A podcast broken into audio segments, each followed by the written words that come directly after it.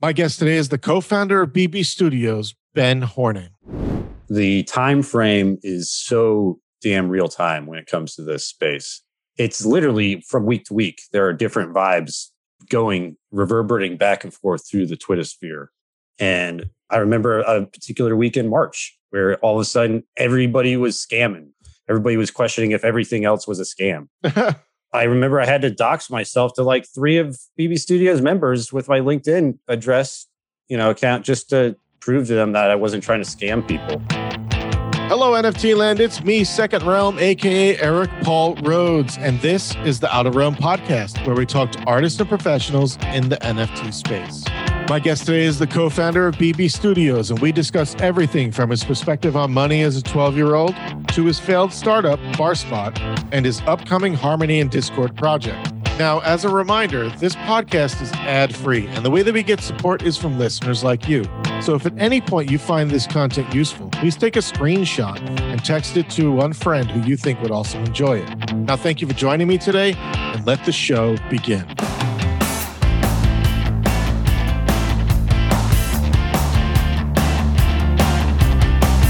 How's it going, Ben? Pretty good. Yeah. How's it going? It's going really well. Yeah. We've talked before. This isn't the first time we've talked. Our last conversation went 4 hours long, and we talked about a lot of stuff. This time around, we're going to try and be a little bit more condensed.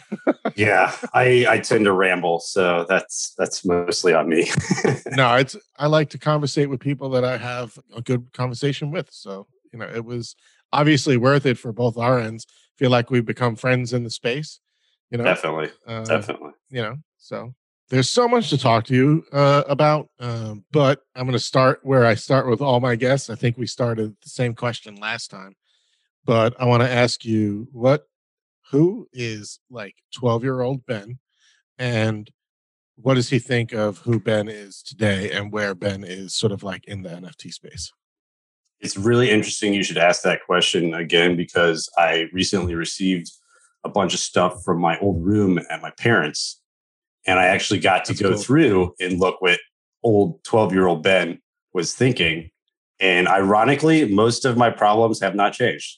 Yeah. I was complaining about not having enough money back when I was 12 years old, which I don't remember that. I don't remember those kinds of memories when I was that age. Yeah. Did you just was there like a notebook or? It was like this little class project. It was like, things about yourself. It was like one of them was like, I hate not having any money. That's cool. That's weird. I know. It's so weird. What does that make you feel now that you're a decade away from being 12? Or a couple decades. I don't really know. A couple decades. Yeah, a couple decades, actually. It's funny. I tend to get a very reinforced feeling of the more things change, the more they stay the same. So that's probably what I would take away from that. What kind of things was 12-year-old Ben into? So I'm not really 100% sure on the timing, but I do remember something that has shaped my life significantly. Do you remember Nike pumps? Yes. Yeah. So back then, my parents didn't have that much money. And, they couldn't get those things when they first came out. All my friends had a lot of, they all had the Nike pumps, and everyone was raving. Yes. Raving about it. And I felt less than because I couldn't get Nike pumps. And I kept begging my parents. Couldn't get it for the longest time. So a year and a half goes by, right? The Nike pump craze is now over. They've gone down in price to where my parents can finally afford to give them to me. And I've badgered them for so long for them to give it to me. And I distinctly remember putting them on for the first time and pumping them up and realizing that it didn't do anything. It did nothing. It did nothing. Absolutely nothing. Yeah. I was in your boat. I never got the Nike pumps. What I got was, I don't remember what brand it was, but they had a rubber basketball on the lip, and you could press it, but it didn't. That's the one I got. So yeah. It was it wasn't even Nike. It was just like the knockoff brand, probably. Yeah. Yeah. And you couldn't do anything with it. Yeah. So that kind of shattered, it kind of weirdly shattered the sense of materialism for me on a certain level. You know, I think I had the same. I had a similar experience with materialism. Growing up around here, there was like the rich kids had something called Cavaricis. Do you remember Z Cavaricis? I don't remember those now. So Z Cavaricis were like high-end Italian pants, and they had like they were felt like a precursor to MC Hammer pants, but they weren't as billowy. It was like dress pants that just had a little bit of a hip.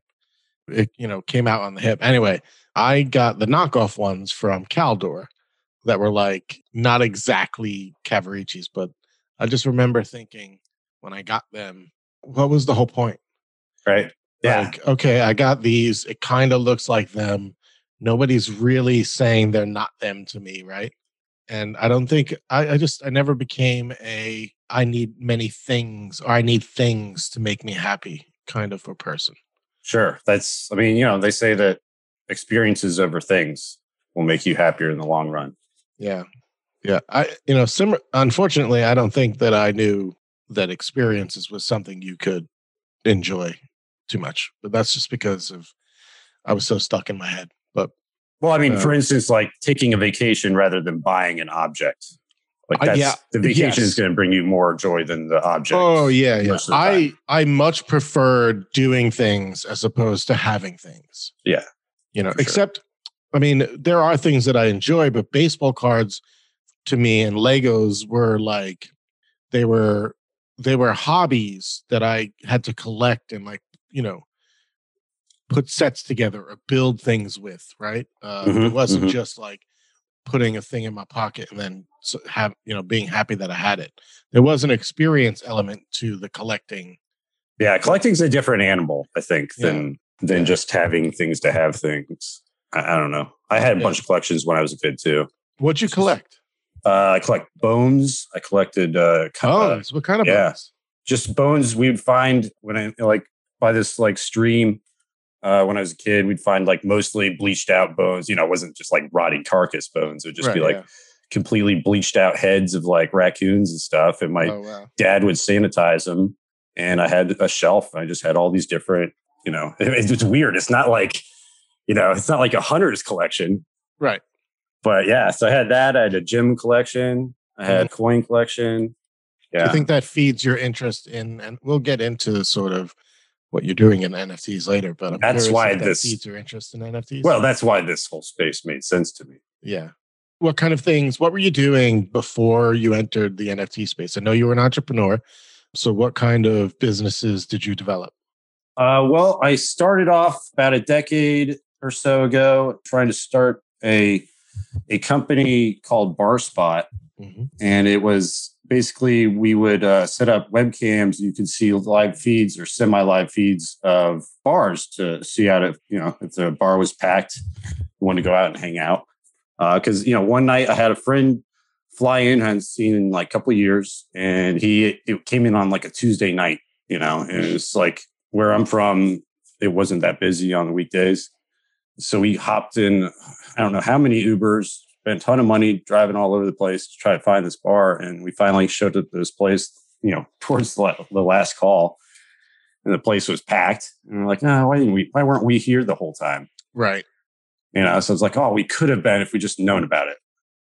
And that's how I had the idea. And I ran with it. And just, the whole cliche of like every single possible thing you could have done wrong, I did wrong. That was like very, very much true in that situation. What's one of them that sticks out to you?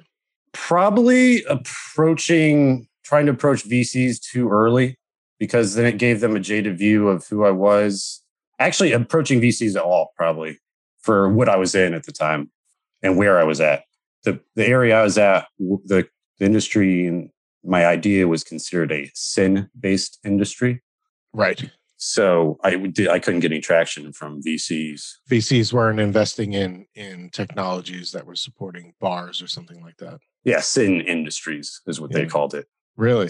Yeah, they literally called it sin-based industries. Wow. What's other sin-based, gambling, businesses? I don't know, gambling, strip clubs, I don't know. They just lumped everybody together, apparently. That's unfortunate. Yeah, it was really unfortunate because all it did was let my idea out into the ecosystem, and then a VC firm that wasn't opposed to that kind of concept decided I wasn't able to execute and nothing I was doing was technically protected. So they went out and ramshot it all over. You know, so they ended up building their own project. Oh, yeah. Yeah. But they didn't do it correctly. They burned through all their cash, predictably. So, yeah. So they crashed and burned, and I kept just, trying to go on and do my own thing. But interestingly, like, even when you crash and burn as a VC, you still make it out with your hide. Not so much if you're doing it on your own. There's a nest egg that they're working with where there's an acceptable level of loss. Mm. And even when they're losing, they're still winning in some cases. It's built into their business model. Yeah. So that's pretty nifty if you can take advantage of that. Shit, yeah. I mean, I'd like to get to a point where I become so successful that Second Realm has a VC arm. We're not there yet, but maybe one day, right? Hey, man, that'd be sweet. And if you can do it right and respect founders, that makes it even better. Yeah. Now, I remember you telling me a story about an opportunity to pivot. That you passed on. Tell us about that. And see, this is like a thing. Probably if I had paid attention to it, I could have pivoted out of the quote sin-based part of the industry and into something, successful. But at one point we had a owner that had 2 or 3 random gyms, workout gyms located all over the city. And he wanted us to install a system to give him, the ability to do the same thing, but for his clients to see if the gym was full or not. Now, at the time, in the technology, to build a whole new website back then would crush my budget. Yeah. Right. What are we talking? What years? This would have been 2006, maybe. So pre iPhone. No, 2007, because I did have an iPhone iPhone app. Okay, so not pre iPhone, but pre Twitter. It was just when Twitter started. I was literally first on LinkedIn, and Twitter had just started. Yeah. And so I remember LinkedIn's UI was garbage all over the place at first. Yeah. So I was on the scene when all that stuff started. Yeah. And people didn't even know how to use Twitter at first. No, not at all. Yeah. Social media wasn't even a standard marketing concept. There was just a 1-to-1 connection ratio for everybody. Yes. Everybody was following everybody, and everybody was following everybody else. So there was no distinction. We were using SMS to text on Twitter. Mm-hmm. So, yeah. But so this guy, he wanted, the tech wasn't there to where we could just spin up a whole new little thing just for him, right? It just wasn't we just weren't focused on it, and we should have been. Yeah. Well, you were hosting all of the databases. You had built a custom backend, yes, for the client, and a custom front end, right? We had a custom front end for everybody else. We had a custom back end just for the client to be able to turn on their cameras on and off, and that was a huge pain in the butt, And then we had to process on site before we're uploading, and that goes back to why we were able to stick around. Why that VC firm burned through all their cash. They were trying to stream everything live back then. Yeah, over probably what was pretty shitty internet. It wasn't even broadband yet. Yeah, so it looked crappy, and it was super expensive. They burned through all their cash pile trying to do it. Meanwhile, our video looked great. No one could tell that it was offset by a couple minutes because we were processing at client side first. So, we had great technology. We had a great concept. We got 0.0 help from the local community. I got negative help in one instance. What do you mean by that? A VC firm that I had previously approached had an event. I didn't get registered in time, but I did show up for the event. Mm. And I just asked, I had a working iPhone app at that point. I had almost 30 bars on board broadcasting. And I go up to the founder or the event, the guy who was controlling the event. He happened to be the guy that I'd pitched to previously. Asked them, hey, could I just get on the tail end of this thing? Because I didn't get a chance to, I didn't get a chance to register. And this was after he gave a speech about being agile, by the way. He gives me this snide look. No, we can't do that. I said, oh, agile. I said that whole speech about being agile is bullshit. And he just kind of snickers.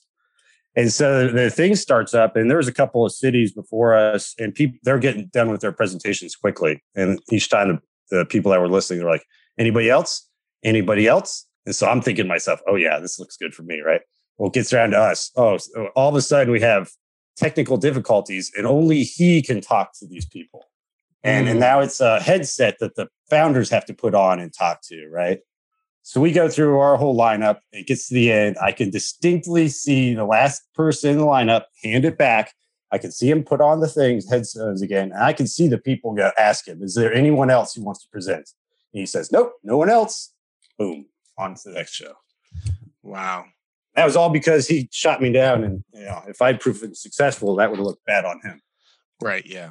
It's dirty like that sometimes. How do you translate sort of those learnings into the business now? This second time around, I spent almost zero time courting VC firms. That's your strategy.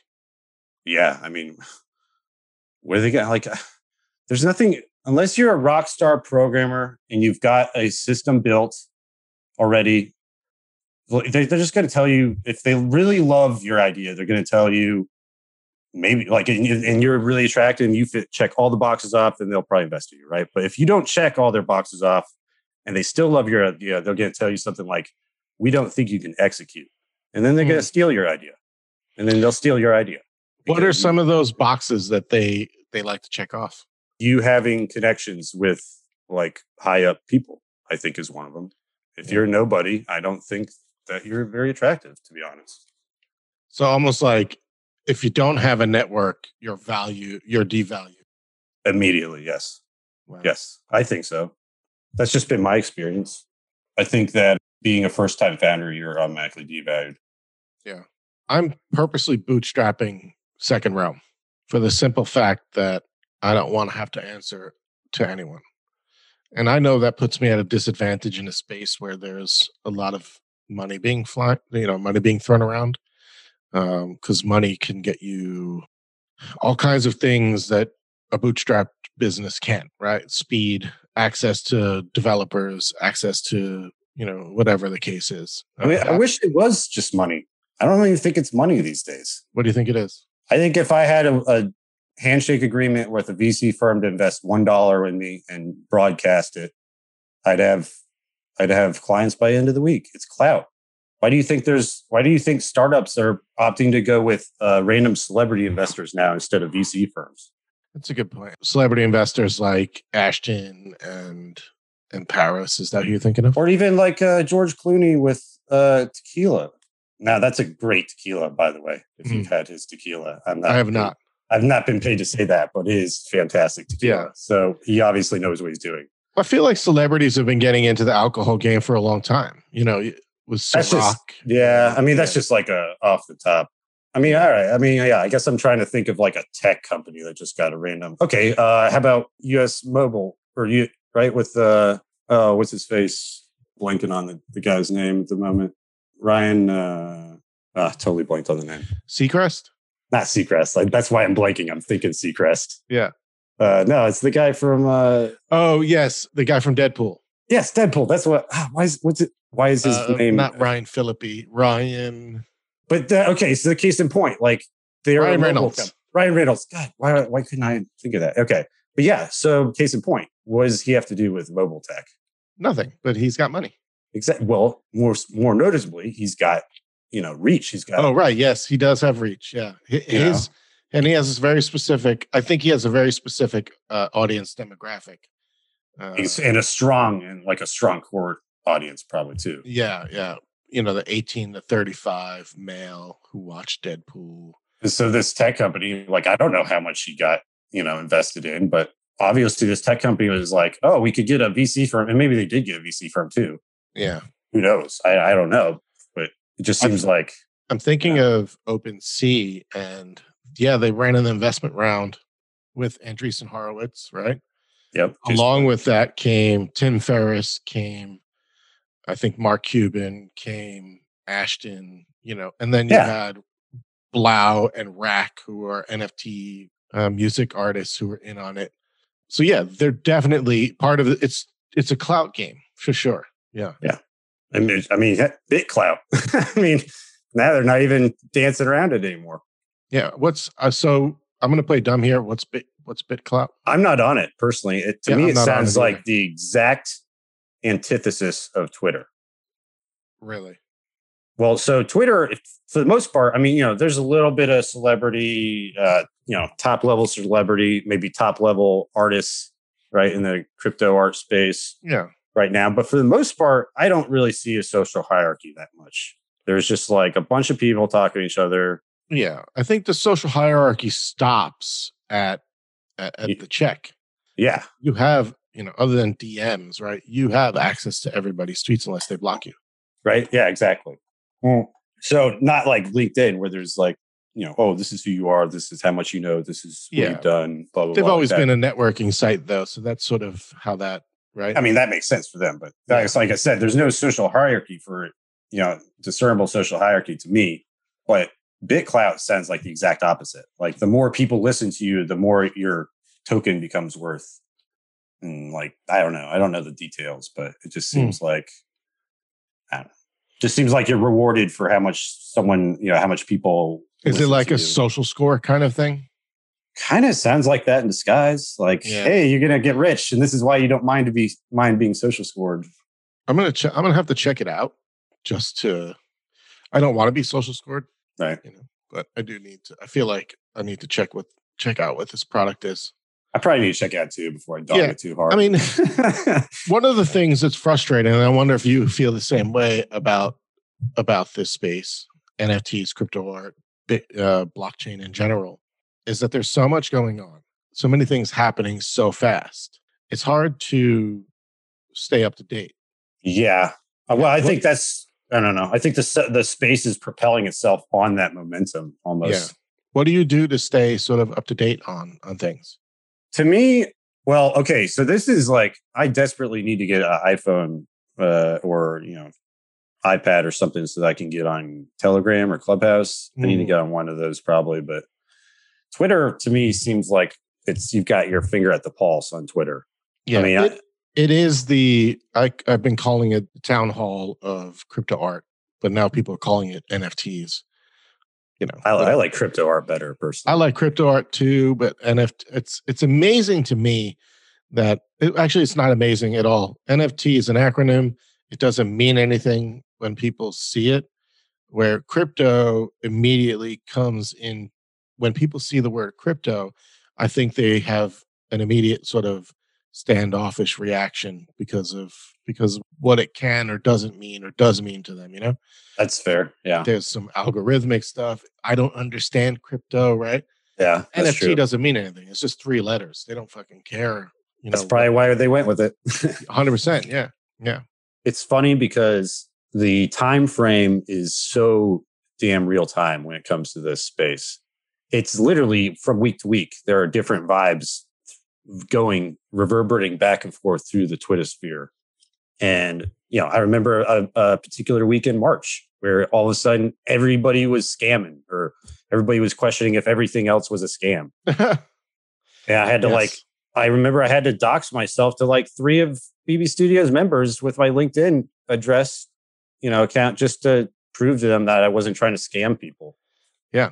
I think that comes from, because right about that time was when mainstream media was starting to move away from NFTs are the next big thing to NFTs are hype bubble, the next bubble. Yeah, exactly. Well, they facilitate that every time. Yeah, they do. Yeah. And I mean, it's planned, really well, I think. Too. I think it's planned. In what way? I think the 2017 media hype of Bitcoin was planned. Really? Yes. They saw the distribution happening too quickly, and they're like, let's scare the shit out of a bunch of people in this market for 2 years so that it's you know, institutions the time to, you know, catch up. And they have. And they did. Big way. It worked on me. I was, you know, it worked like on me like a charm. Yeah. Yeah. That's why I think they did it. Yep.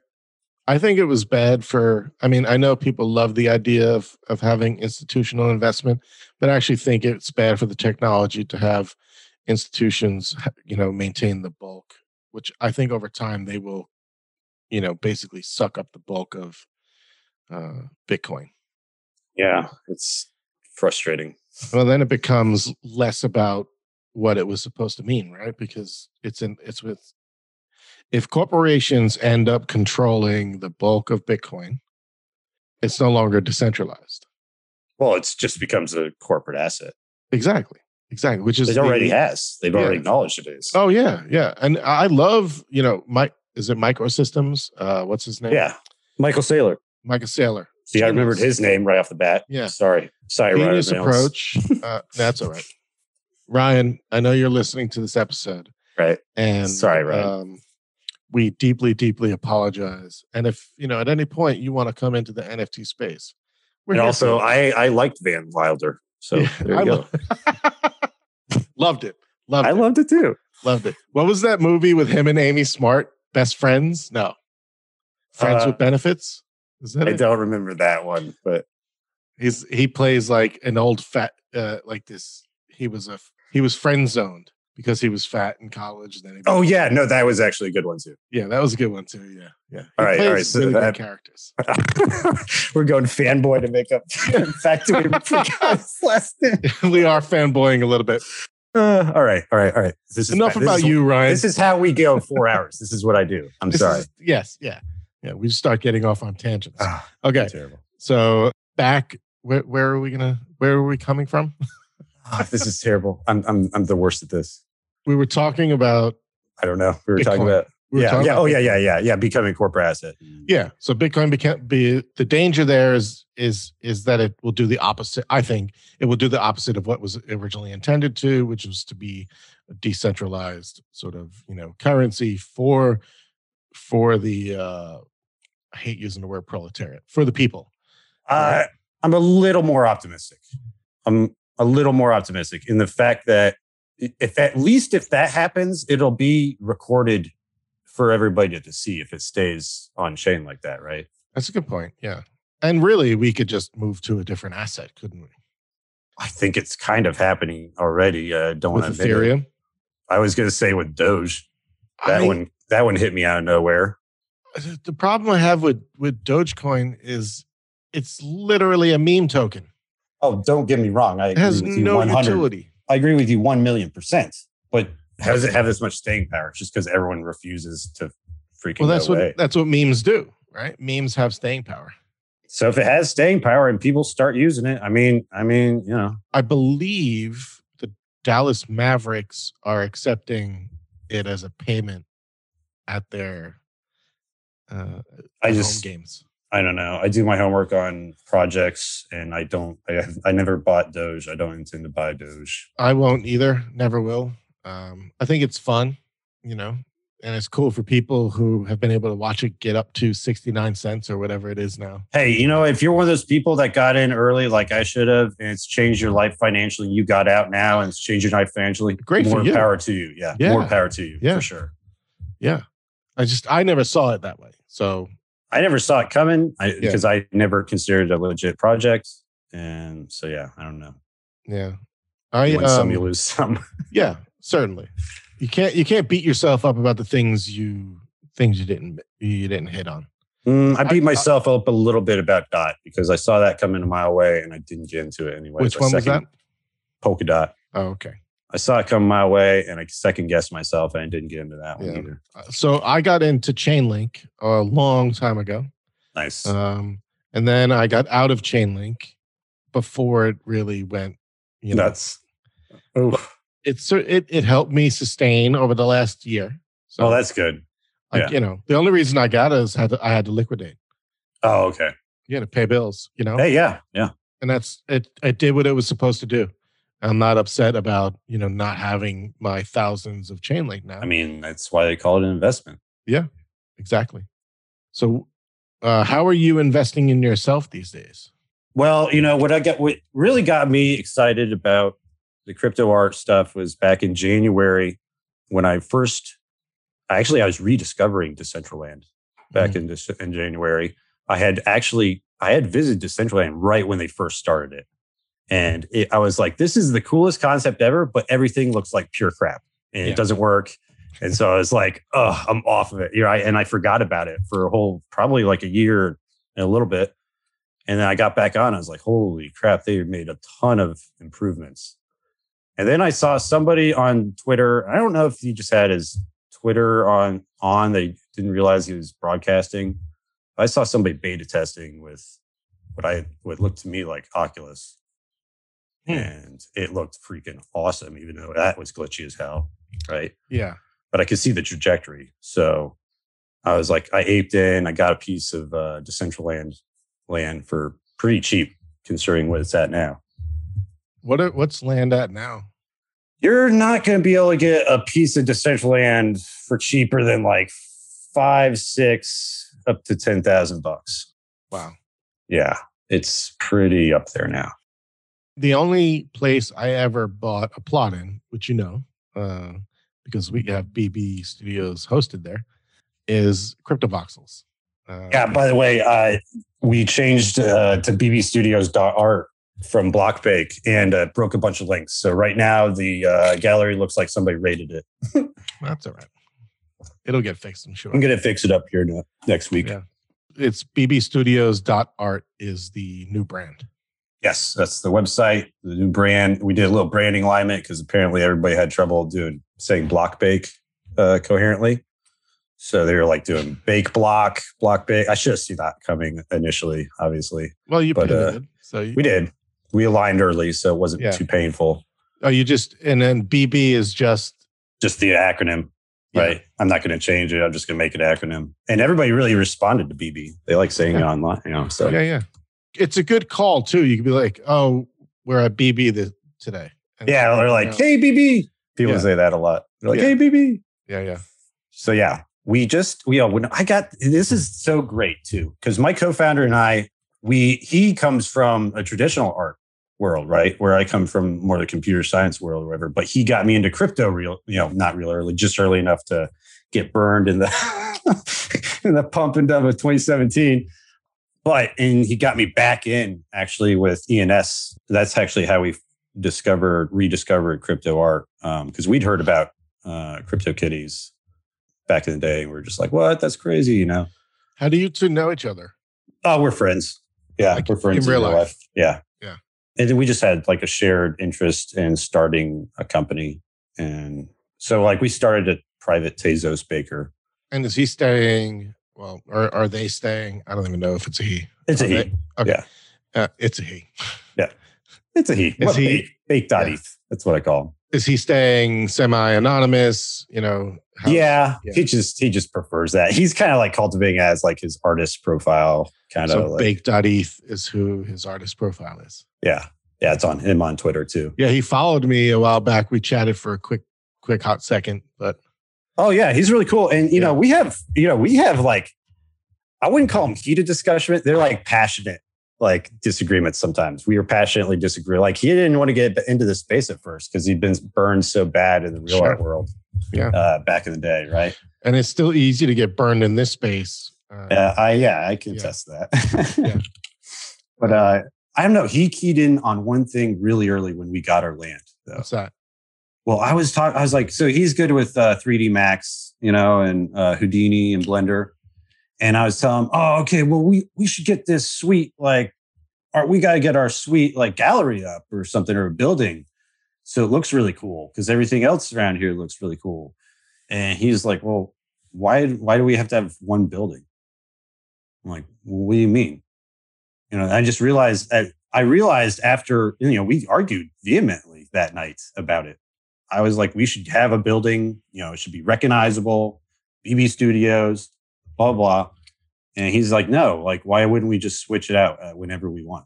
Because we can. And that's the thing about, you know, Decentraland versus CryptoVoxels. You can switch out an entire scene. I don't know if you have that ability to do that in CryptoVoxels. No, I think you have to.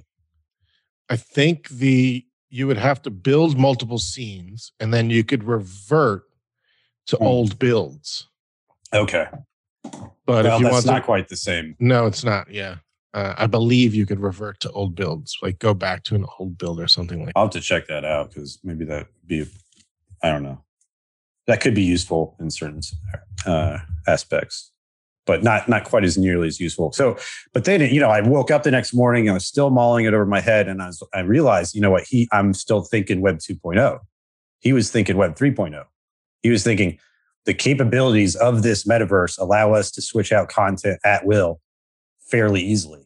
Is that why your plot in Decentraland is like, it's not a building, no, it's super basic. Yeah, it's just two walls. Yeah. It's a wall, but it's treated like an in-metaverse open gallery. Yes. You don't have to walk through a door to experience it. Exactly. And we made it as big as possible with only our one plot of land, which you have a height requirement of like 16 meters with only one plot. Yeah. I think my plot is like 6 meters. Oh, yeah. It's even more limited in CryptoVoxels. I didn't know at the time that I bought a half plot. I got it cheap. Well, you know what you did right? You staked your color or whatever that was. Oh, I did? I don't know. Yeah, that allows you to use color. Whereas if you didn't, I would have been relegated to grayscale. Really? Yeah. So you did something right. I don't know the logistics behind that, but you did winged it right. Yeah. You did it right because I had access to colors. Yeah, awesome. You didn't. No, you know what? I bought it and it already had access to colors. Oh, okay. That was it. Yeah. That was a good call then. Yeah. Yeah, maybe I did. Yeah, maybe I did a good thing. Yeah, I think you did. I mean, you got primetime real estate. Yeah, there's we're literally the gallery. I didn't realize this until the other day. You know the whip on Token Smart? Yes, yeah. It's like a crow's fly from your place. Not even that far. Get out of here, really? Yeah, yeah. We should go. I'll go on with you, and we can fly back and forth so you can get so we could go back and forth and take some people. I've taken people to the gallery before. I've just been flying around and some guy's like, hey, what's up, man? He's like, where are you going? Like, oh, I'm just going back to my gallery and building, our gallery, whatever, Realm's gallery. No, you can say your gallery. It's your gallery. Well, it's my gallery while I'm building in it, but it's your gallery, obviously. I'm just the operator. But and the guy was like, oh, really? He's like, you mind if I just tag along? Check it out? I'm like, yeah. Hey, that's cool.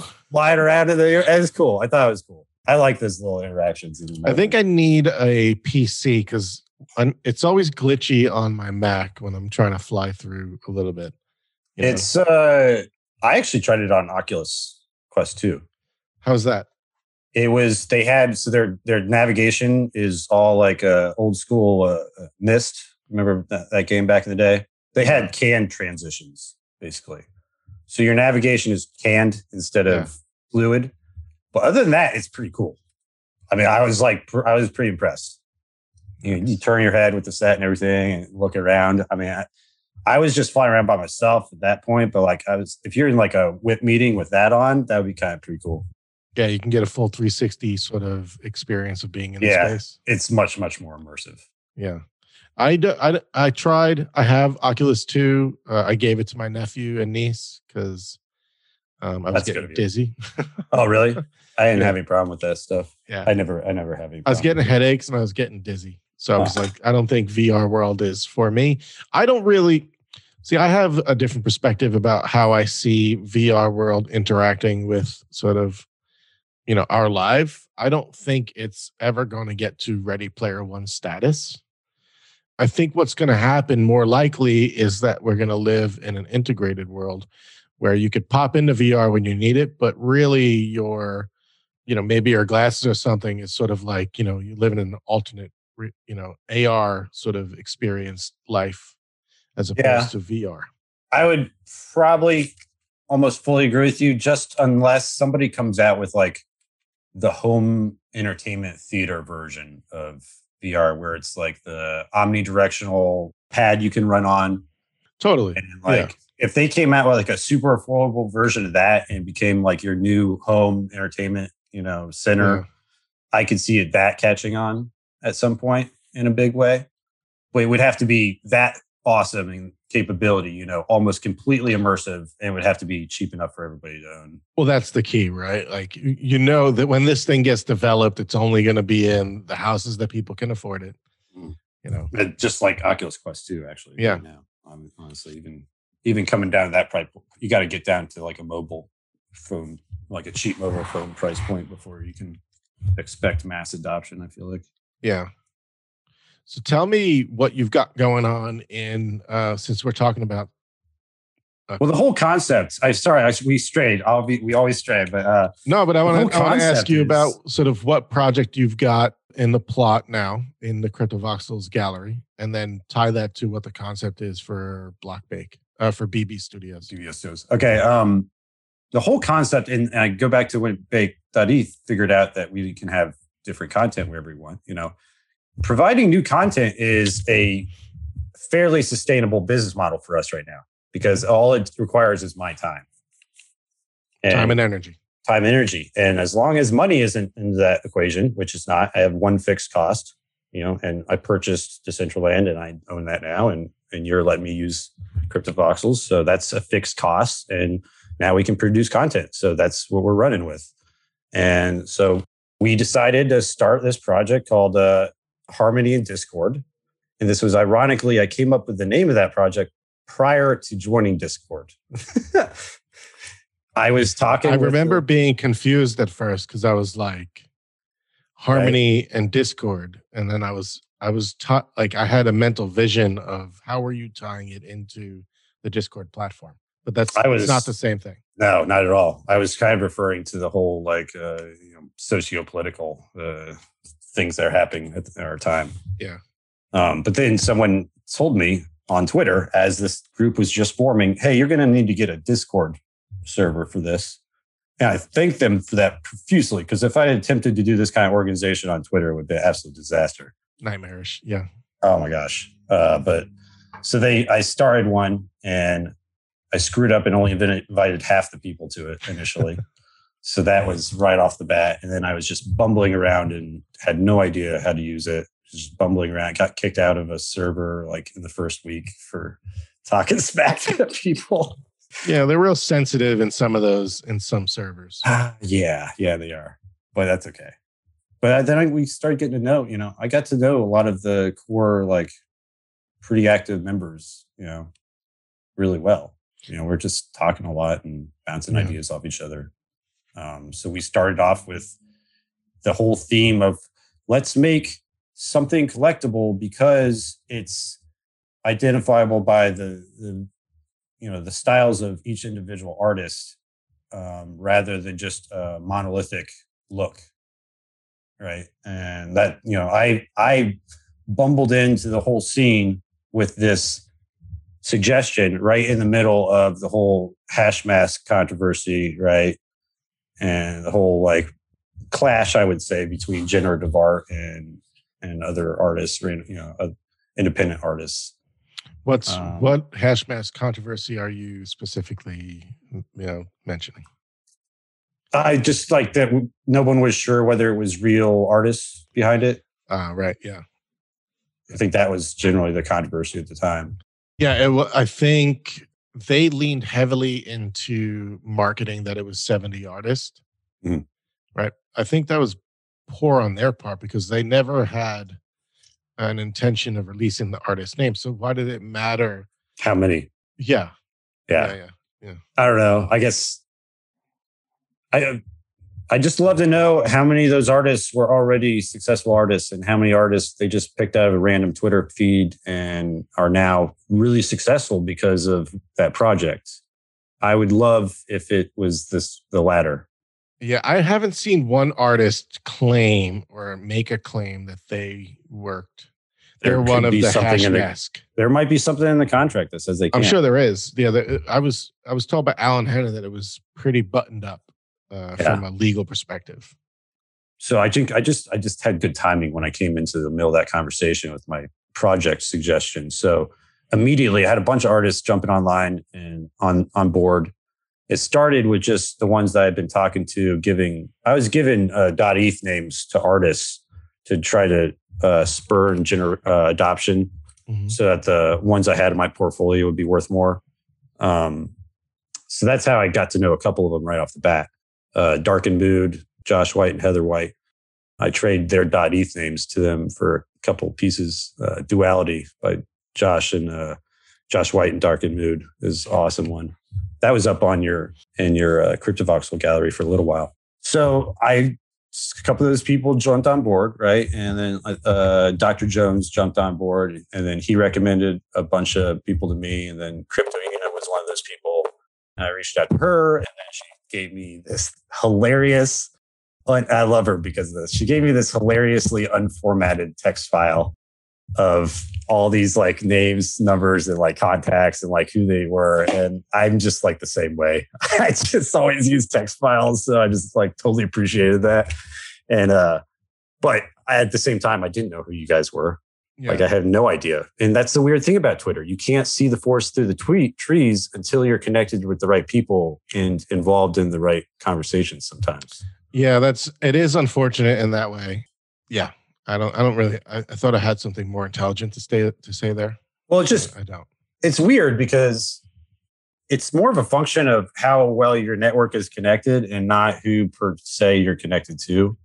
So yeah. Like I was dabbling a lot in Tezos because we're running a baker, and so crypto art was bleeding into my Tezos feed, right? Yeah. You know, you were early into Tezos. So I want to get your impression on Hen, and there's another one that's more. It will be more K-Lament was it Truzy? Truzy, yeah. It's a little bit. It's going to be more curated. Okay, right. Yeah. So Truzy and then Hen.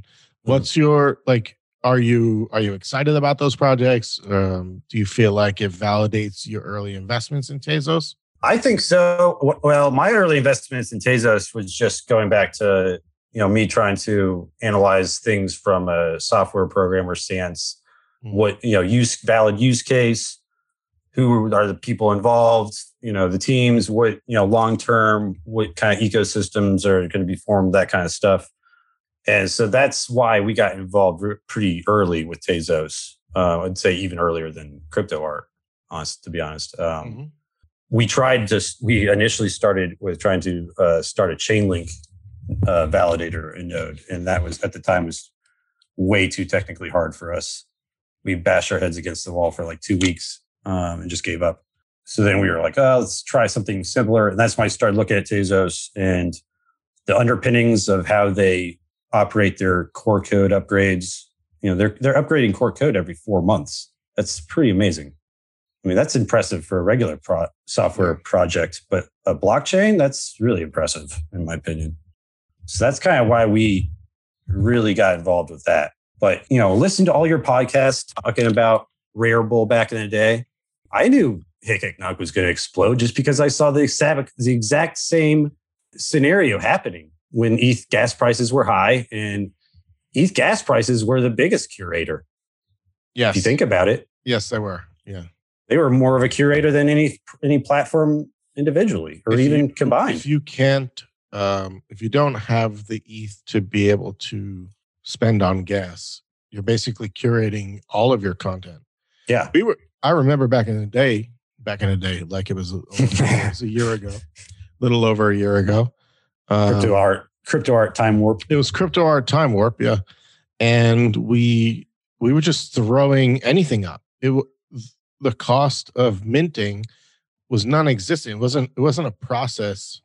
Wasn't part of the process in thinking about what should and shouldn't go up. So I compare that to almost the same thing as like a new forest system, right? Mm-hmm. And Rarible, you guys were growing that forest, right? Yes. And then what happened? ETH gas prices happened, and that was the forest fire, and it cleared all the underbrush out, right? Nobody for the longest time, months, you know, could not be mint unless they were lazy minting. That was the only option for the most part, or other chains that were. Yeah, or if you were like me, you were still spending ridiculous amounts of ETH to mint. Yes, or like me, still spending ridiculous amounts of ETH to buy .ETH domains. Yeah, yeah. So there's those three options, right? But I think to the large part, it acted kind of like a forest fire. It cleared out all the little underbrush, while the tallest trees, the people that were selling, you know, for 2, 3, 4 ETH, don't care about ETH gas prices ever. That's just the cost of doing business to them. Yeah, it is. And the people collecting. But for everybody else on the low end, all those low little bushes, all the low grass, all the leaves on the ground, those little artists, they got burned big time. Yeah. And this is Hic et Nunc and side chains in general. I think cheap gas minting, that is the new growth that's growing up now. It's one of the reasons I'm thinking about moving Tater Tech and the whole social liquidity mining project that I have to Matic. That's layer two, I know, but it's with cheap gas prices. You know, I'll be able to, people will be able to facilitate the trading of the NFT with cheap gas prices. And, you know, I could transfer them the tokens that they need with cheap gas prices. I mean, it's just completely ridiculous for every artist to expect to be able to sell their art at 1 or 2 ETH. Yeah. And it, at the same time, it's completely ridiculous to not have a mechanism to allow an artist to sell their piece or like 100 editions of a piece for, say, $5. Well, that's what the alt, I call them alt chains, right? That's what the alt NFT chain projects, I don't know what to fucking call them. Side chains. I like side chains. Yeah. Okay. Look, we'll do that. That's what the side chain projects offer. Yeah. You know, and it needs to. There needs to be that level of an ecosystem to support everything above it. That's true. The issue is, will collectors go there? So right now, the people that are collecting are the people that are creating, which is kind of the way you build a community. And that's great. That's what we did in Trash Art. We collected each other's art. We shared it back and forth. We gave people free art. And that works because you didn't have that much friction. Very little friction. And that's what Hen does, right? Yes. It offers very little friction.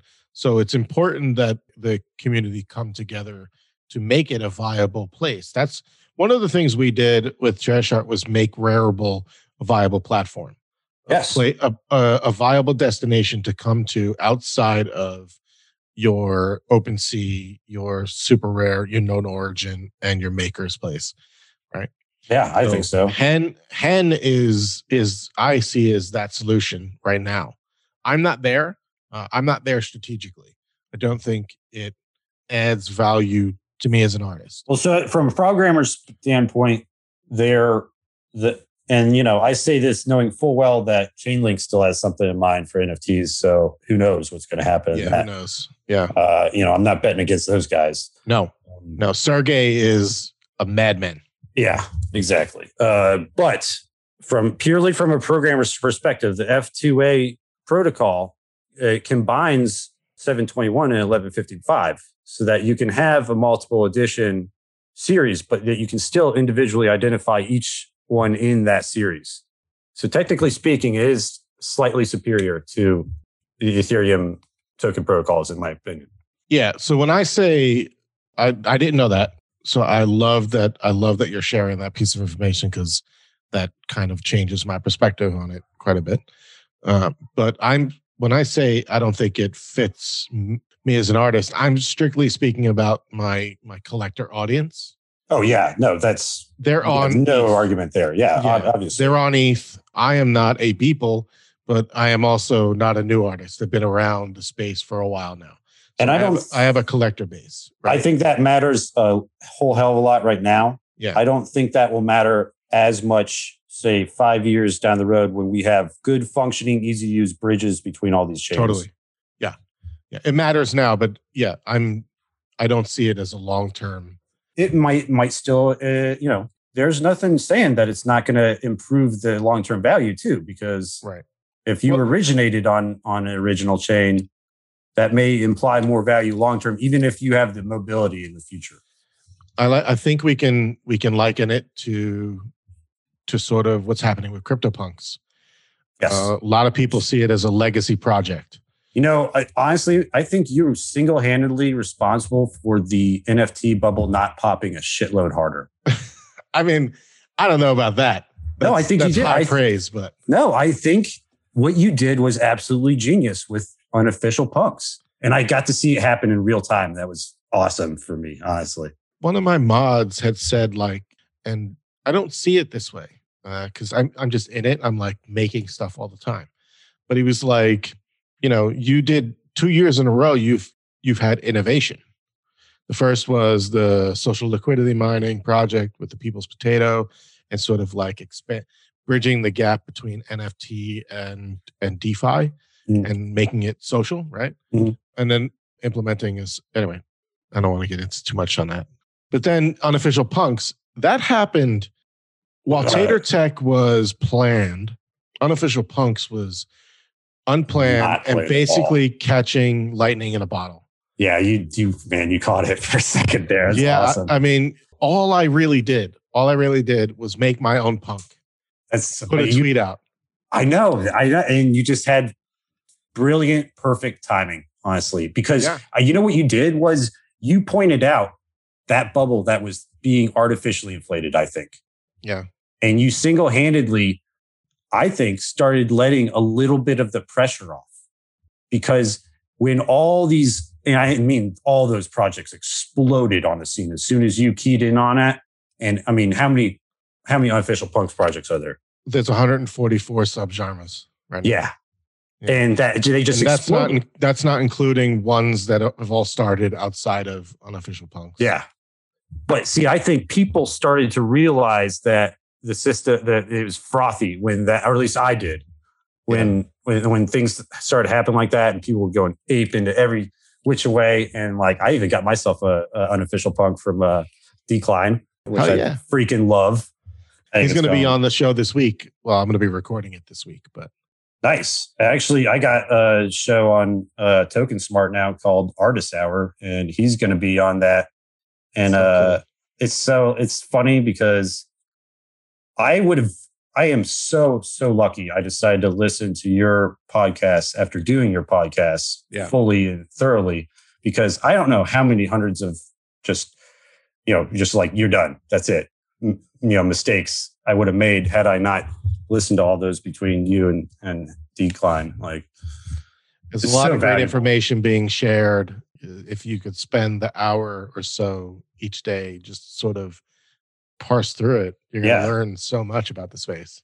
And I was like trying to take it all in a mile a minute, right? So I'm like listening to 3 or 4 podcasts per day. Yeah. Trying to catch up. So I some of the details about people's personal lives or whatever, that like, tends to blend together, but there's so much knowledge, and you're crazy to try to get into this space without listening to you guys or, getting some background information, in my opinion. When I entered the space and when others entered the space, you had to find the forest, first of all. Yes.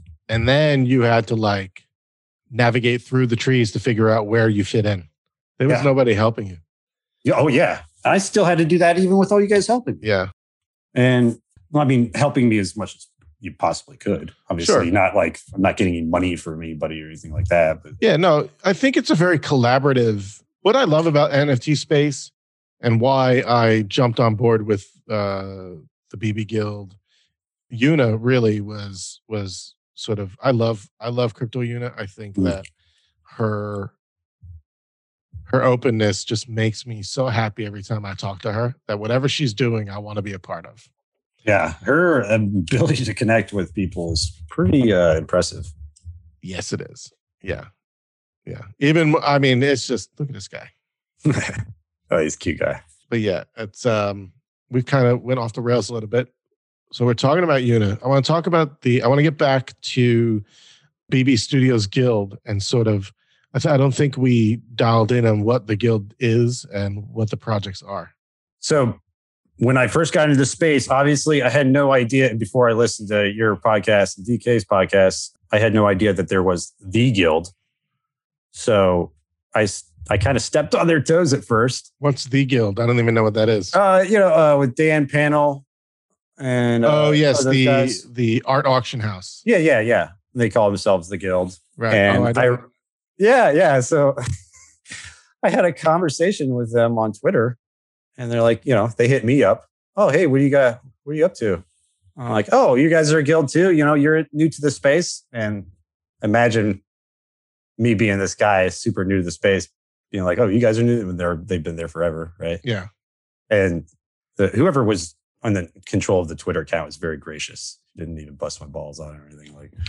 I think it's Daniel. Oh, okay. So yeah, he was really gracious. He's just like, oh yeah, we've been around here for a little while, blah, blah. You should check us out, blah, blah. And very nice. That definitely sounds like him. Yeah. Very, very cool and chill.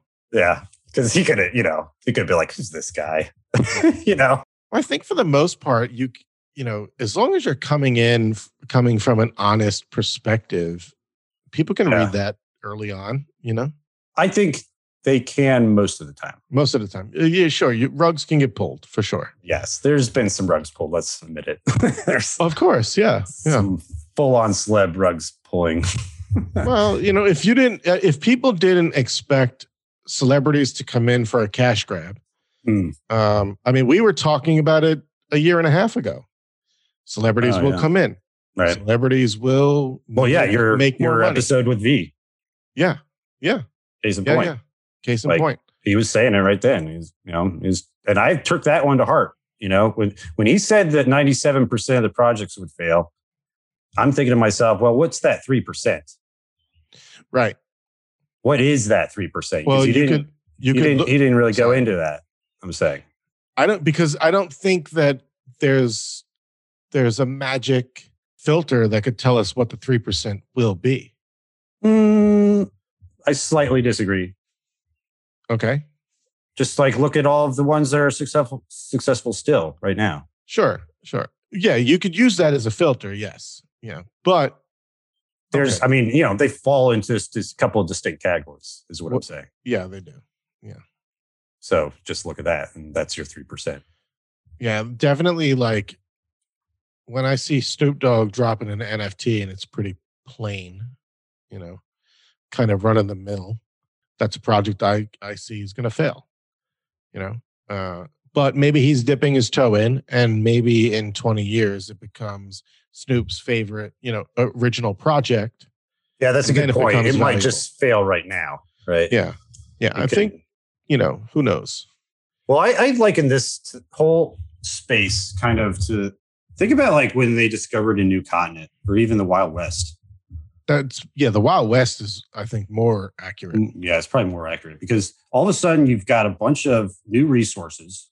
Everybody's scrambling to get said new resources. Put stakes in land. Yep. Fucking, you know, plant their flag.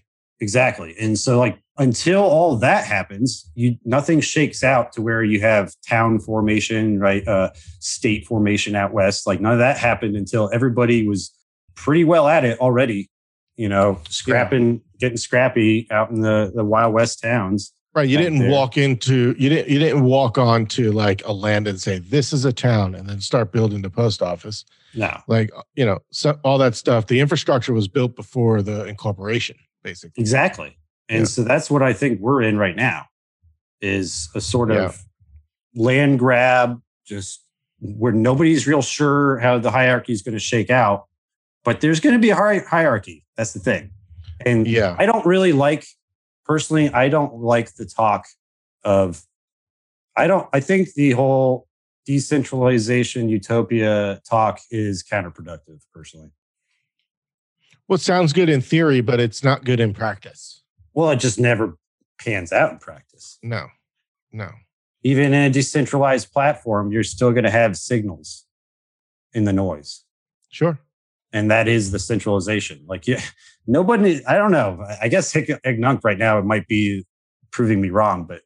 Well, if we think about, when I think about decentralizing art, I think about becoming my own marketplace as Second Realm. Mm-hmm. Well, then I become a centralized marketplace for Second Realm product. Yes.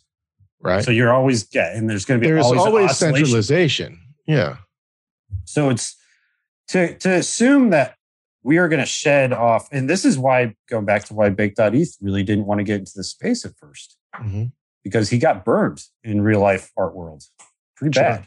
And that's hard business. It's a tough business. Hard business. I was not aware, and, you know, after multiple discussions, we finally aligned. But, you know, he did dirty in the real art world the same way I got did dirty in the VC world, you know? So we actually have a lot of similar things that we've learned from in that respect. But that's why he didn't want to get, because he was so convinced that this would just play out exactly the same way as it played out for him. I'm not sure he's wrong. I'm not either. But I think the benefit is that we can control our reaction to the space right now. Yes. And being the bubble helps. The bubble popping helps. And that's why I think that you did such a service with Unofficial Punks. Because I think you started poking holes in that bubble before it got big enough to really, really hurt people. Yeah. I mean, I think that was more of like pure luck. Yeah. Oh, yeah. I'm not going to disagree with you there. Yeah. There was no intention behind that. Just, you know, what happened from it, I think was really good, really, really good timing in my opinion. What do you think about, since we're talking about Larva Labs and CryptoPunks a little bit, what do you think about those MeBits? Well, like I said, are they backed by a VC firm? Then they're probably going to do well. I just don't see... Is that 3%? I personally don't see their value. Well, you know, that's kind of how I got in this space anyways. I was questioning CryptoPunks' value. Yeah. I think they owe you a freaking thank you letter for that. Your Unofficial Punks reinforced the value of their punks. Oh, I actually think... I put a statement out yesterday, a post.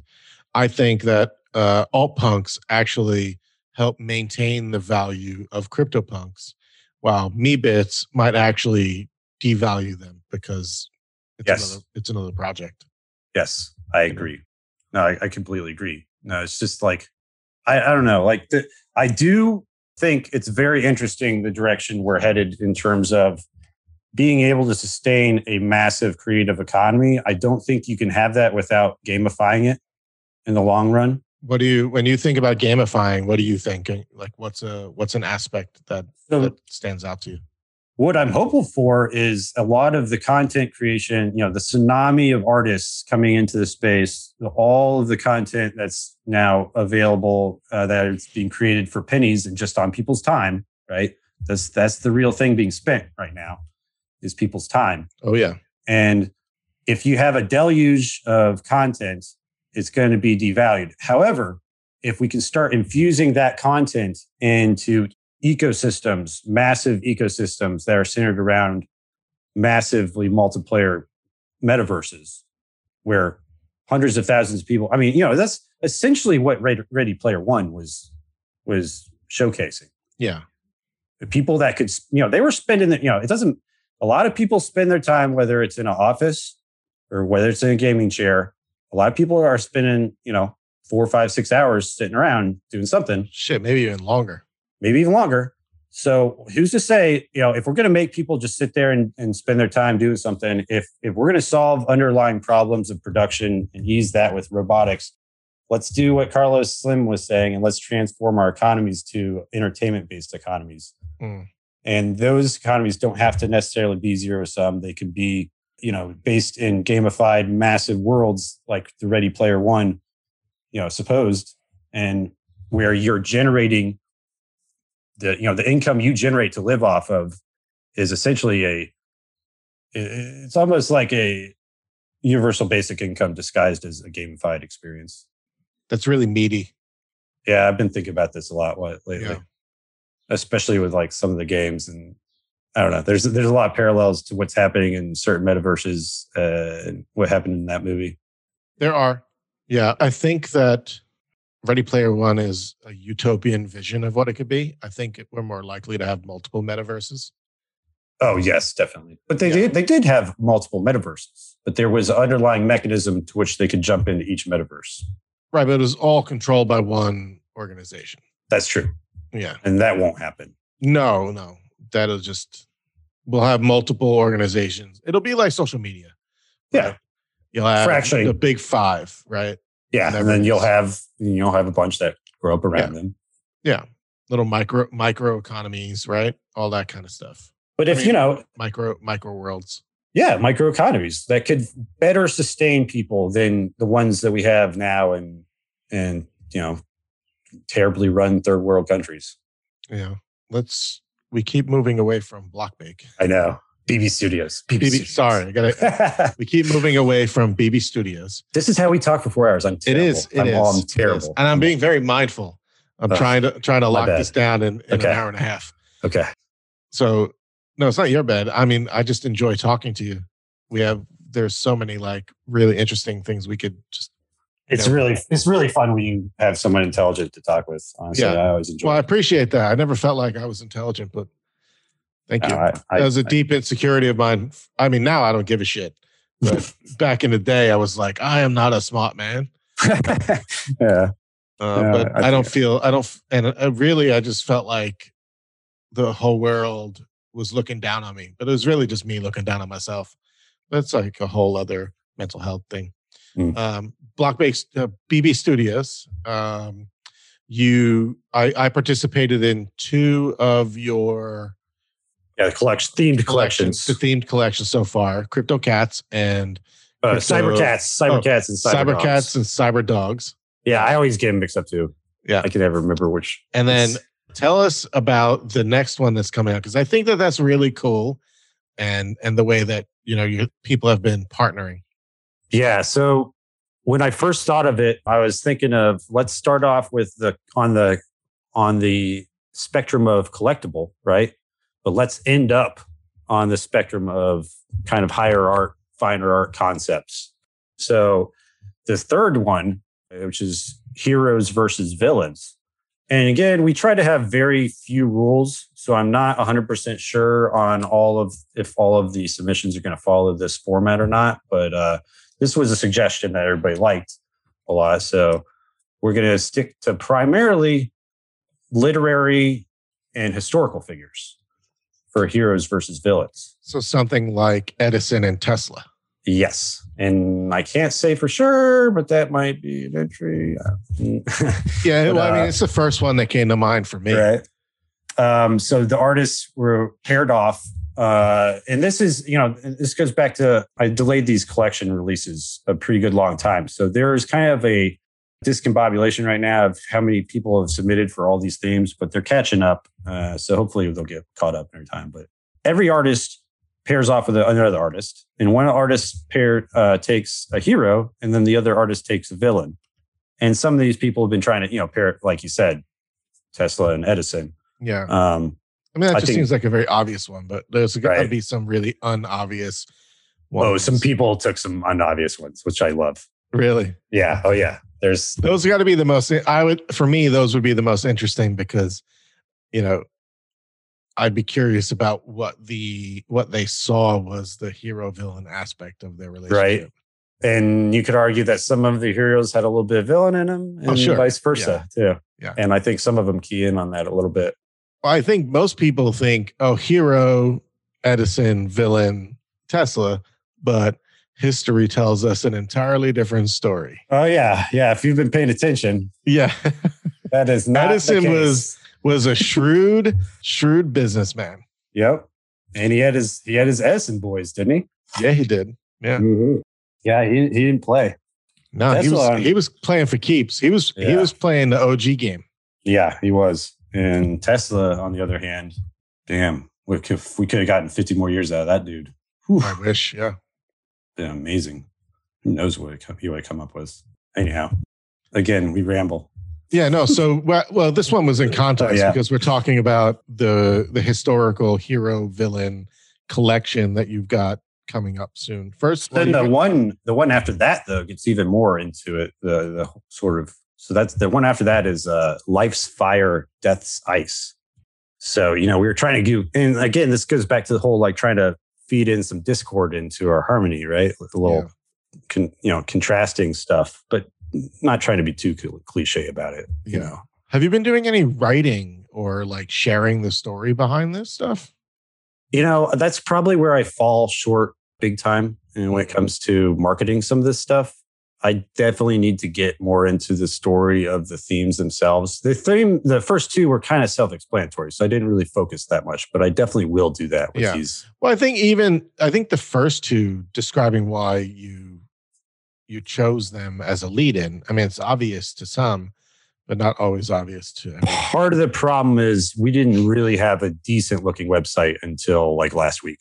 Yeah, and like I tried to do the WordPress myself. I couldn't cut it. Yeah, I had to get somebody professional to do it. Which I got an ex-illustrator from The Simpsons to do it. That's cool.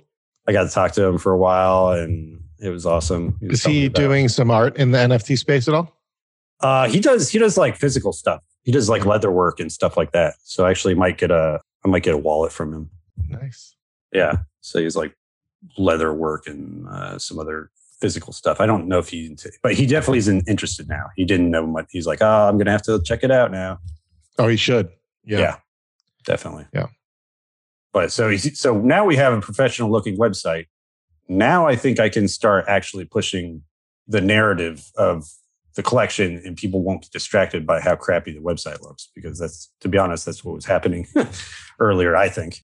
Yeah, I mean, I think that there's a lot of crappy websites out there, as long as, you know. I guess there's a difference between being crappy and it looks like you did it yourself, and being crappy and it looks like you paid someone money to do it. Well, there's a reason I choose to use Squarespace, and it's really about just getting the MVP up as fast as possible. Once he got a good template in for us, now it's so easy to use. Like, so easy, yes. Oh, it's great. Once you have the right template in, we just had terrible templates. And we didn't know how to, manipulate them and stuff like that. So yeah, I used to work in that space. I never want to go back to being any sort of developer. So people ask me all the time, "Oh, you're a developer?" I'm like, "Hell no." Right. I could read and probably code if I wanted to. I just don't enjoy it at all, and so. It's beneficial for me to work with developers and then be able to read their code, so I can read it, no problem. But I have zero desire to ever touch a piece of code ever again. I can feel you on that one. 10 years of doing it. It's mine. It is mine. I mean, I have such appreciation for the people who enjoy it, but it's mind-numbingly boring to me. Honestly, you have to have a really unique intrinsic motivation to stick it out. Absolutely. For a long time. I think that's true of most things. I think people who are naturally artistically inclined would probably say the same thing. That's fair. Yeah. Yeah. For me, I have to create. I don't have a choice. Because when I don't create, I feel like the world is, there's pressure. And for me, creation is sort of releasing that pressure valve. I totally found that joy again when I started doing your gallery and started doing the DCL galleries. I'm not creating the art itself, but I get to... You're building now. Yeah, I'm building. And, I have a sandbox land, and I'm building in the game builder level for that. And that's it's so... I forgot for the longest time after the failure of Bar Spot what the joy of creating something from scratch and watching it grow. I'm sure a lot of people feel that with having kids, but I don't have that personally. Me too. So, yeah, I don't know that feeling. But yeah, so I'm sure that's how most people get that feeling for sustained long term. But for the rest of us, it's creating art and creating content, and I don't know. I just think that really helped me out over the last 4 or 5 months personally. I really loved that I've been able to build something in the space. I started out as just like a trash artist, moshing stuff and commenting on the space as a nobody. And here I am, 2 years later, got a podcast, articles, right? People are coming to me and asking me my opinion, and to them it matters. And that's rewarding. It's totally rewarding. I love helping people. I really, really do. That's why I keep my shit open. That's why I don't have... See, you're doing consultation it the right way. Hours. I'm not about trying to monetize my consultation. Not yet, anyway. Right. No, but that's the thing. When you are, and I'm sure you will at some point, you'll be honest about it. And I think that's I think that's the difference, in my opinion. I came into the space fully wanting to monetize, right? But I realized, for me, long term, the path to that monetization is helping artists out. Is providing content for content creation. So that's how I'm going to monetize it eventually. Yeah, I've always known intuitively that helping others make money is a great way to build your network and to help you make money in the future. I've always known that. Yeah. That's why I have this podcast, is to help bring voices to those who don't necessarily have the opportunity. I was asked the other day to bring somebody, why don't I talk to Mad Dog Jones, Mad Dog, or Slime Sunday? And the reality is they don't need my platform. Yeah, yeah. Other artists do. And maybe one day I will have them on the show. Right now, I'm really interested in shining the light on in other artists that I think are really awesome and have a great story to tell. Yeah, I think that's definitely the way to do it. And you have already got a base too, people following you and everything. I'm With the Artist Hour, I'm trying to inject just a small ratio of super well-known people, you know, like Decline, just to get, you know, everybody interested in the show. But I definitely, I'm pulling people off of random Twitter, you know? Totally. Like, I don't know who these people are. And I'm like, hey, you want to come in? You should seed the seed from my podcast to, you know, borrow, take those people too. And you know, it's like, why not? Really awesome people out there. I was talking to Matt Caesar, who is a professional baseball player, and he's an artist, right? Mm-hmm. Here's a guy trying to make it happen in AAA, you know, in minor league, was up on the show in 2015. And he's still trying to make that dream happen. But here he is also in the NFT space. And he's that. Yeah. You know, he's just trying to, another thing he's trying to make happen. I love that. You know, stories like that. I would never have been able to come across something like that if I wasn't here. Yeah. And I think that stuff that, like, the kinds of things you and Decline doing and some of these other marketplaces, I just think of all this as infrastructure that absolutely has to be in place for a larger economy to grow out of it. Well, BB Studios is doing the same thing. You're giving a voice to artists. You know? What I loved about doing the show with you on Token Smart was we spent an hour. It was about an hour. I think hour and a half talking about one series of artworks that we did. It was the first time in my time in the space that I've had an opportunity to share that with 40, 50, 100 people. You know, we had a lot. We had like 150 people for yours. Yeah, it was a lot. Yeah. Yeah. But that was the first time in my life where... That was actually when I started out. I have to give a big shout out to Dab Dragon. Yes. I started out on Dab Dragon Hangouts, and he got me in big time. Gave me a shot, just like you gave me a shot. And then the Token Smart people heard that, and they liked it. And Dab Dragon's pretty sick right now. He's still got some hospital bills to pay. I set up a .eth domain for him. It's dabdragonfund.eth. So if you guys want to send him some NFTs or a little bit of ETH to hold him over on these hospital bills, he got real sick. So they're holding his show on ice, and they gave me my own show. So Token Smart, big shout out to Token Smart, because they're also doing it right in terms of creating a community, a sustainable community. They've got a pretty big community over there too, right? Yes, they do. I think it's upwards of 7,000 members. Wow. Yeah. I believe. And that's Token Smart is Jimmy and all of them, right? Yeah. You know, it's funny. I'm sure I pissed off Jimmy when I first started in this space, because I sent him like a bunch of emails before I even really knew who he was. Yeah. He's just like, who's this guy wasting my time?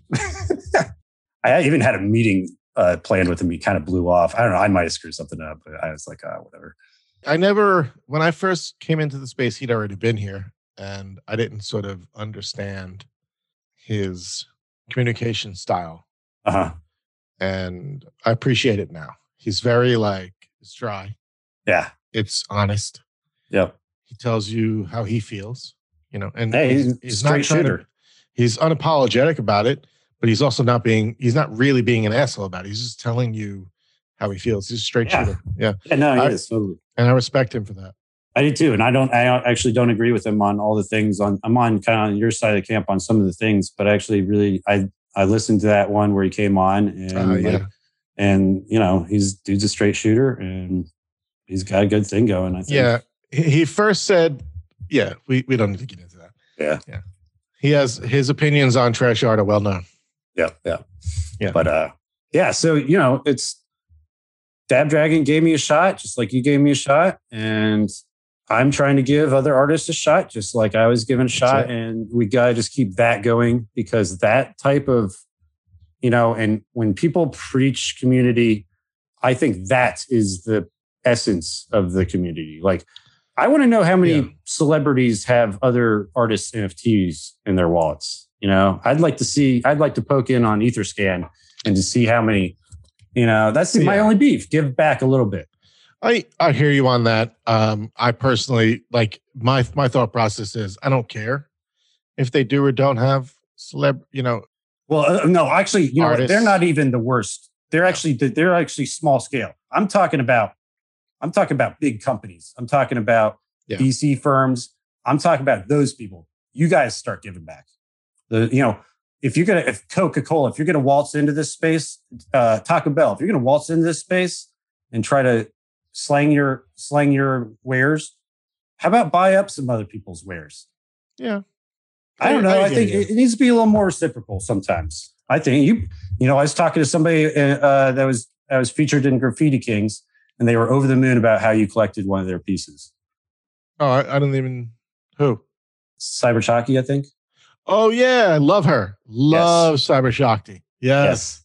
Yes. Yeah. I've collected a few of hers. I don't collect often. I seem to tend to collect more female artists than male artists. You're probably more like me. You collect when something stands out at you that you really like. Probably. It's about an internal reaction for me, yeah. not an ROI. Yeah. Yeah, me too. If I have to have something, I will buy it. Right. And I didn't get an Unofficial Punk until Decline, you know, right. Until we discovered the whole zombie genre. And then I was like, oh, fuck, I want one. You know? Yeah. Unofficial Punks isn't for everybody. I'm okay with that. Right. It's just every genre might not be for everybody. Exactly. I just found a genre that I really liked and really spoke to me. And that's why I got it. Totally. Yeah. And that's what it's for. That's why it's so genius. Because you were like, you kind of split the difference on what I was trying to do, honestly. You kind of synthesized that. If now that I'm thinking about it, probably unconsciously, but what's that?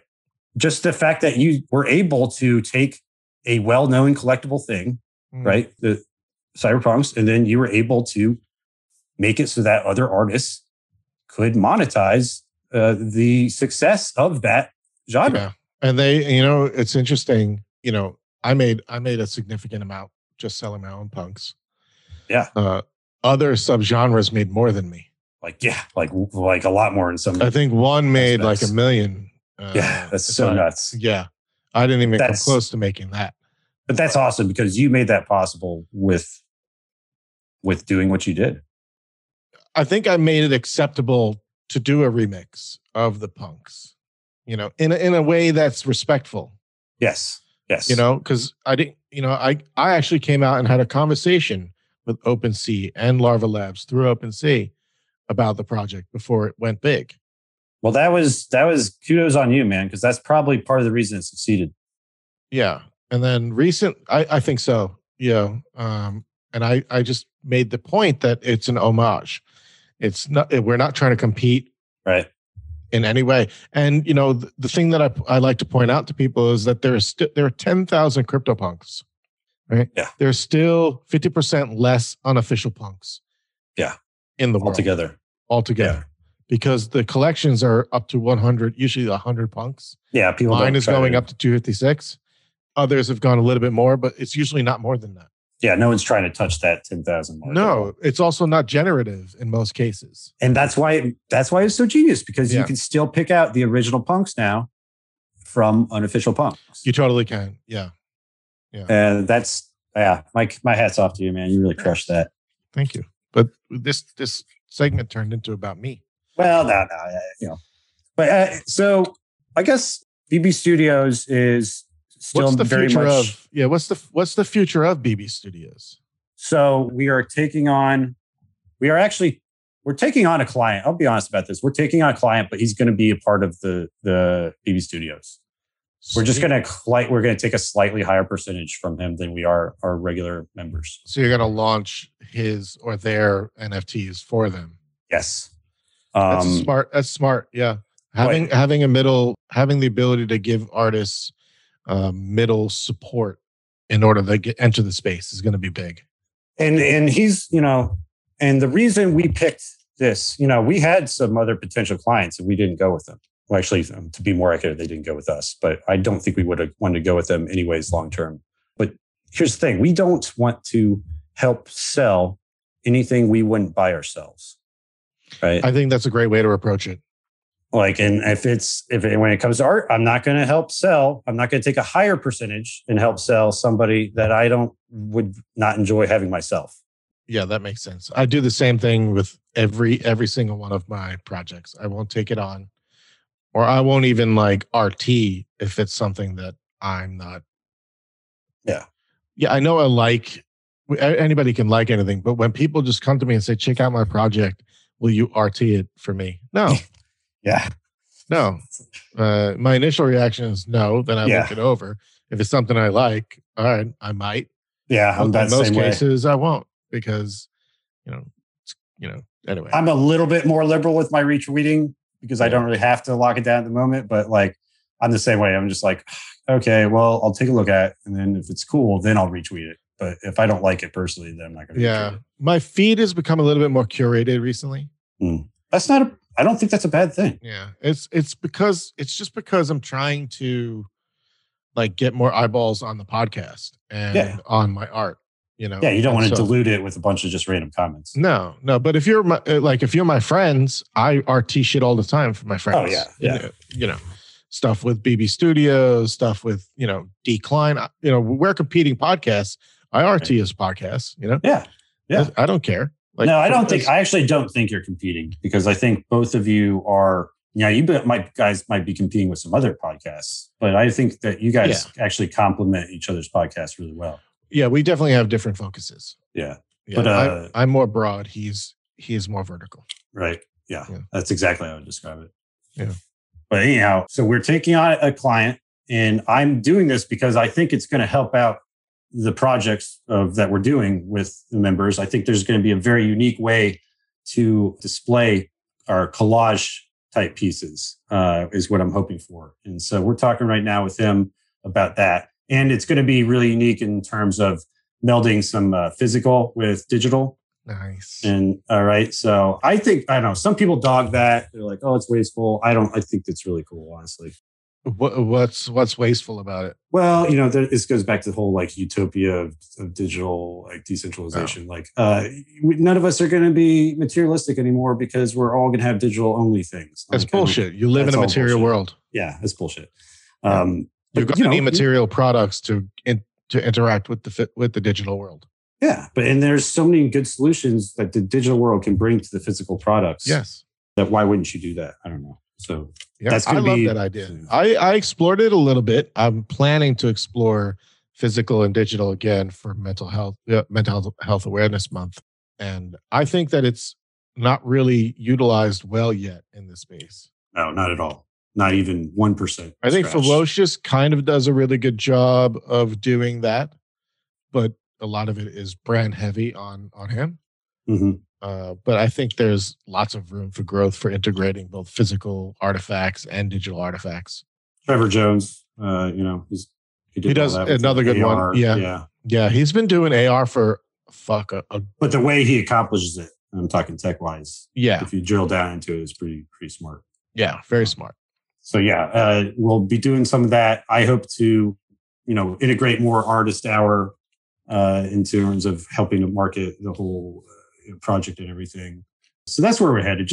We're just heads down, going to keep creating content and like just build the content like you're building your content and, offer services to, and I'm doing this, like I said, I'm spending my time, but that's what are you focusing on? What are you focusing on for Artist Hour? Like, is it artworks? Kind of like what we did? It's just the same format that we're doing. Yeah. That we did. Love that. Yeah. Because we should work on a funnel between you and I. Ooh, definitely. Yes. I'm down with that. Because then I think it'd be beneficial for the artist too. Yeah. No, it would. It would make things more coherent. Like even when I suggested to Decline at first, we had to redo this one obviously because I didn't. Our first one wasn't really specific to the space, right? It was just us getting to know each other. But when I told Decline, I was like, it'd be cool to have me on one and have me on the other after I learned about everything, which we sort of got halfway into it, right? We sort of did halfway, but I just think that the more we can tie everybody together and really start creating, again, an actual working ecosystem that people can start building off of. Yeah. So I actually also got put in charge of Pranksy's land on Decentraland. Yeah. What? Tell me about that. That was cool. That was really cool. So I have to, I'm going to burn some bridges here, but there was not very good organization in terms of who was supposed to put up stuff for Graffiti Queens events. And some of the stuff got, slipped through the cracks. The first show, I ended up posting a little, and actually that's how I met Violet Jones and Trevor Jones. as I hosted some of her artwork on our scene in addition to the main skate park scene because they couldn't hold everybody. So they did a makeup round the next week to get everybody else's art in. And sure enough, wouldn't you know, somebody dropped the ball again. No. And Crypto Una just called me. You know, she hit me up on Twitter really close to hysterical because she was trying to get everybody's art. Pranksy was like, yes, you know, use my land. Hats off to him. That was really noble. But then she was trying to do the place all of the work herself. And if you don't know how to use the Decentraland builder, there is absolutely no way you're placing 100 pieces of art in a scene. And it's a lot of work. It's a lot of work, even if you know how all the controls and how to do it effectively and quickly. It's a lot of work because you just, I don't know, they haven't gotten good at doing it automatically yet. So she would just hit me up and was like beside herself. And I was like, listen, I have a lot of builder experience now. Just give me control of the scene. I'll get and give me an Excel with all everybody's art. I'll get it in there. And, you know, and so that's what I did. It took me like 11 hours. Wow. But that's a lot of time and energy put into that. It was about a third of the artists that got up there again. Wow. And if that hadn't happened, they would have had a lot of people mad at them. That was a big show too. Yeah, it was a big show. And I just didn't want to, you know, I felt bad for her because she's in the middle of all of it and none of it's her fault. And everybody was coming down on her from all sides. So I'm like, let me do this for you. It's a Friday. You know, I got time. So I did that. And I guess out of goodwill, Pranksy said, you know, just keep operating. So he only has half his land built out. So Bake.eth and I are working with a architect in Melbourne, and we're going to design another gallery to put on the other half of his land. Nice. And we're going to put some of the collections in there and stuff. Wow. Assuming it's all good with him, I think it is. Bake.eth BB Studios putting up collections all over the metaverse. Oh yeah, that's what we're going to do. I started, you know what? I wish I could have done this with yours, but I'm going to submit every scene now to Decentraland for acceptance into the scene pool. Oh, what's that? Tell me about the scene pool. So there's this thing called a scene pool, and people submit scenes, and I have absolutely no idea what the criteria is for being accepted into this pool. But if you own land and you're not a developer, you don't know how to use the builder, you can go on this scene pool and pull entire scenes out and then just host it on your land. Interesting. So I'm guessing there are people that are specifically building scenes just for other people to use. Oh, yeah. It's like a microeconomy in the metaverse. Yeah. And that's kind of what we want to do as part of our, you know, services. We're already courting a couple people. But I just figured, you know, let's McDonald's this shit. Let's frame it in the office, putting all the scenes in for... See if, you know, maybe it gets approved and maybe somebody else throws up your scene, you know? Hell yeah. Who knows? So. Cool. I don't know. It's awesome. I just love that there's so much freedom and fixed costs. When it comes to making all this stuff work, for me, it needs to have fixed costs. And if I have to expend my time, I can do that right now. You know? Awesome. Well, I think we're almost at time. So thank you so much for joining me today. We did almost 2 hours. I conversate very well with you. I think that we have a lot of same, I don't know. I get people on my wavelength, and I like to talk with people that I consider to be on my wavelength. And it's cool, man. Just seems like, yeah, it's awesome. I'm really loving it. I think we hit on pretty much everything we probably talked about on the last podcast too. Most of it, yeah. Yeah. Left out some personal things there. Hopefully. I think we left out some personal things. Yeah. I mean, you know, this isn't going to be the only time you're on the show. So plenty of time to share. Oh, we definitely. Yeah. You're going to be on Artist Hour too. Yeah. Plenty of time for us to get deeper into more personal, personal stuff. The world knows, well, the NFT world knows that I share my deep personal stuff. So it's sort of a moniker, but I often hope that when people listen to this show, they get education about the space, but they also learn about you, the person behind the project, because I think that creates a deeper emotional connection. I think it does. I mean, that's so obvious, but it's in this day and age, sometimes the obvious stuff slips by people. Yeah. does. Well, thank you so much for joining me. Thanks.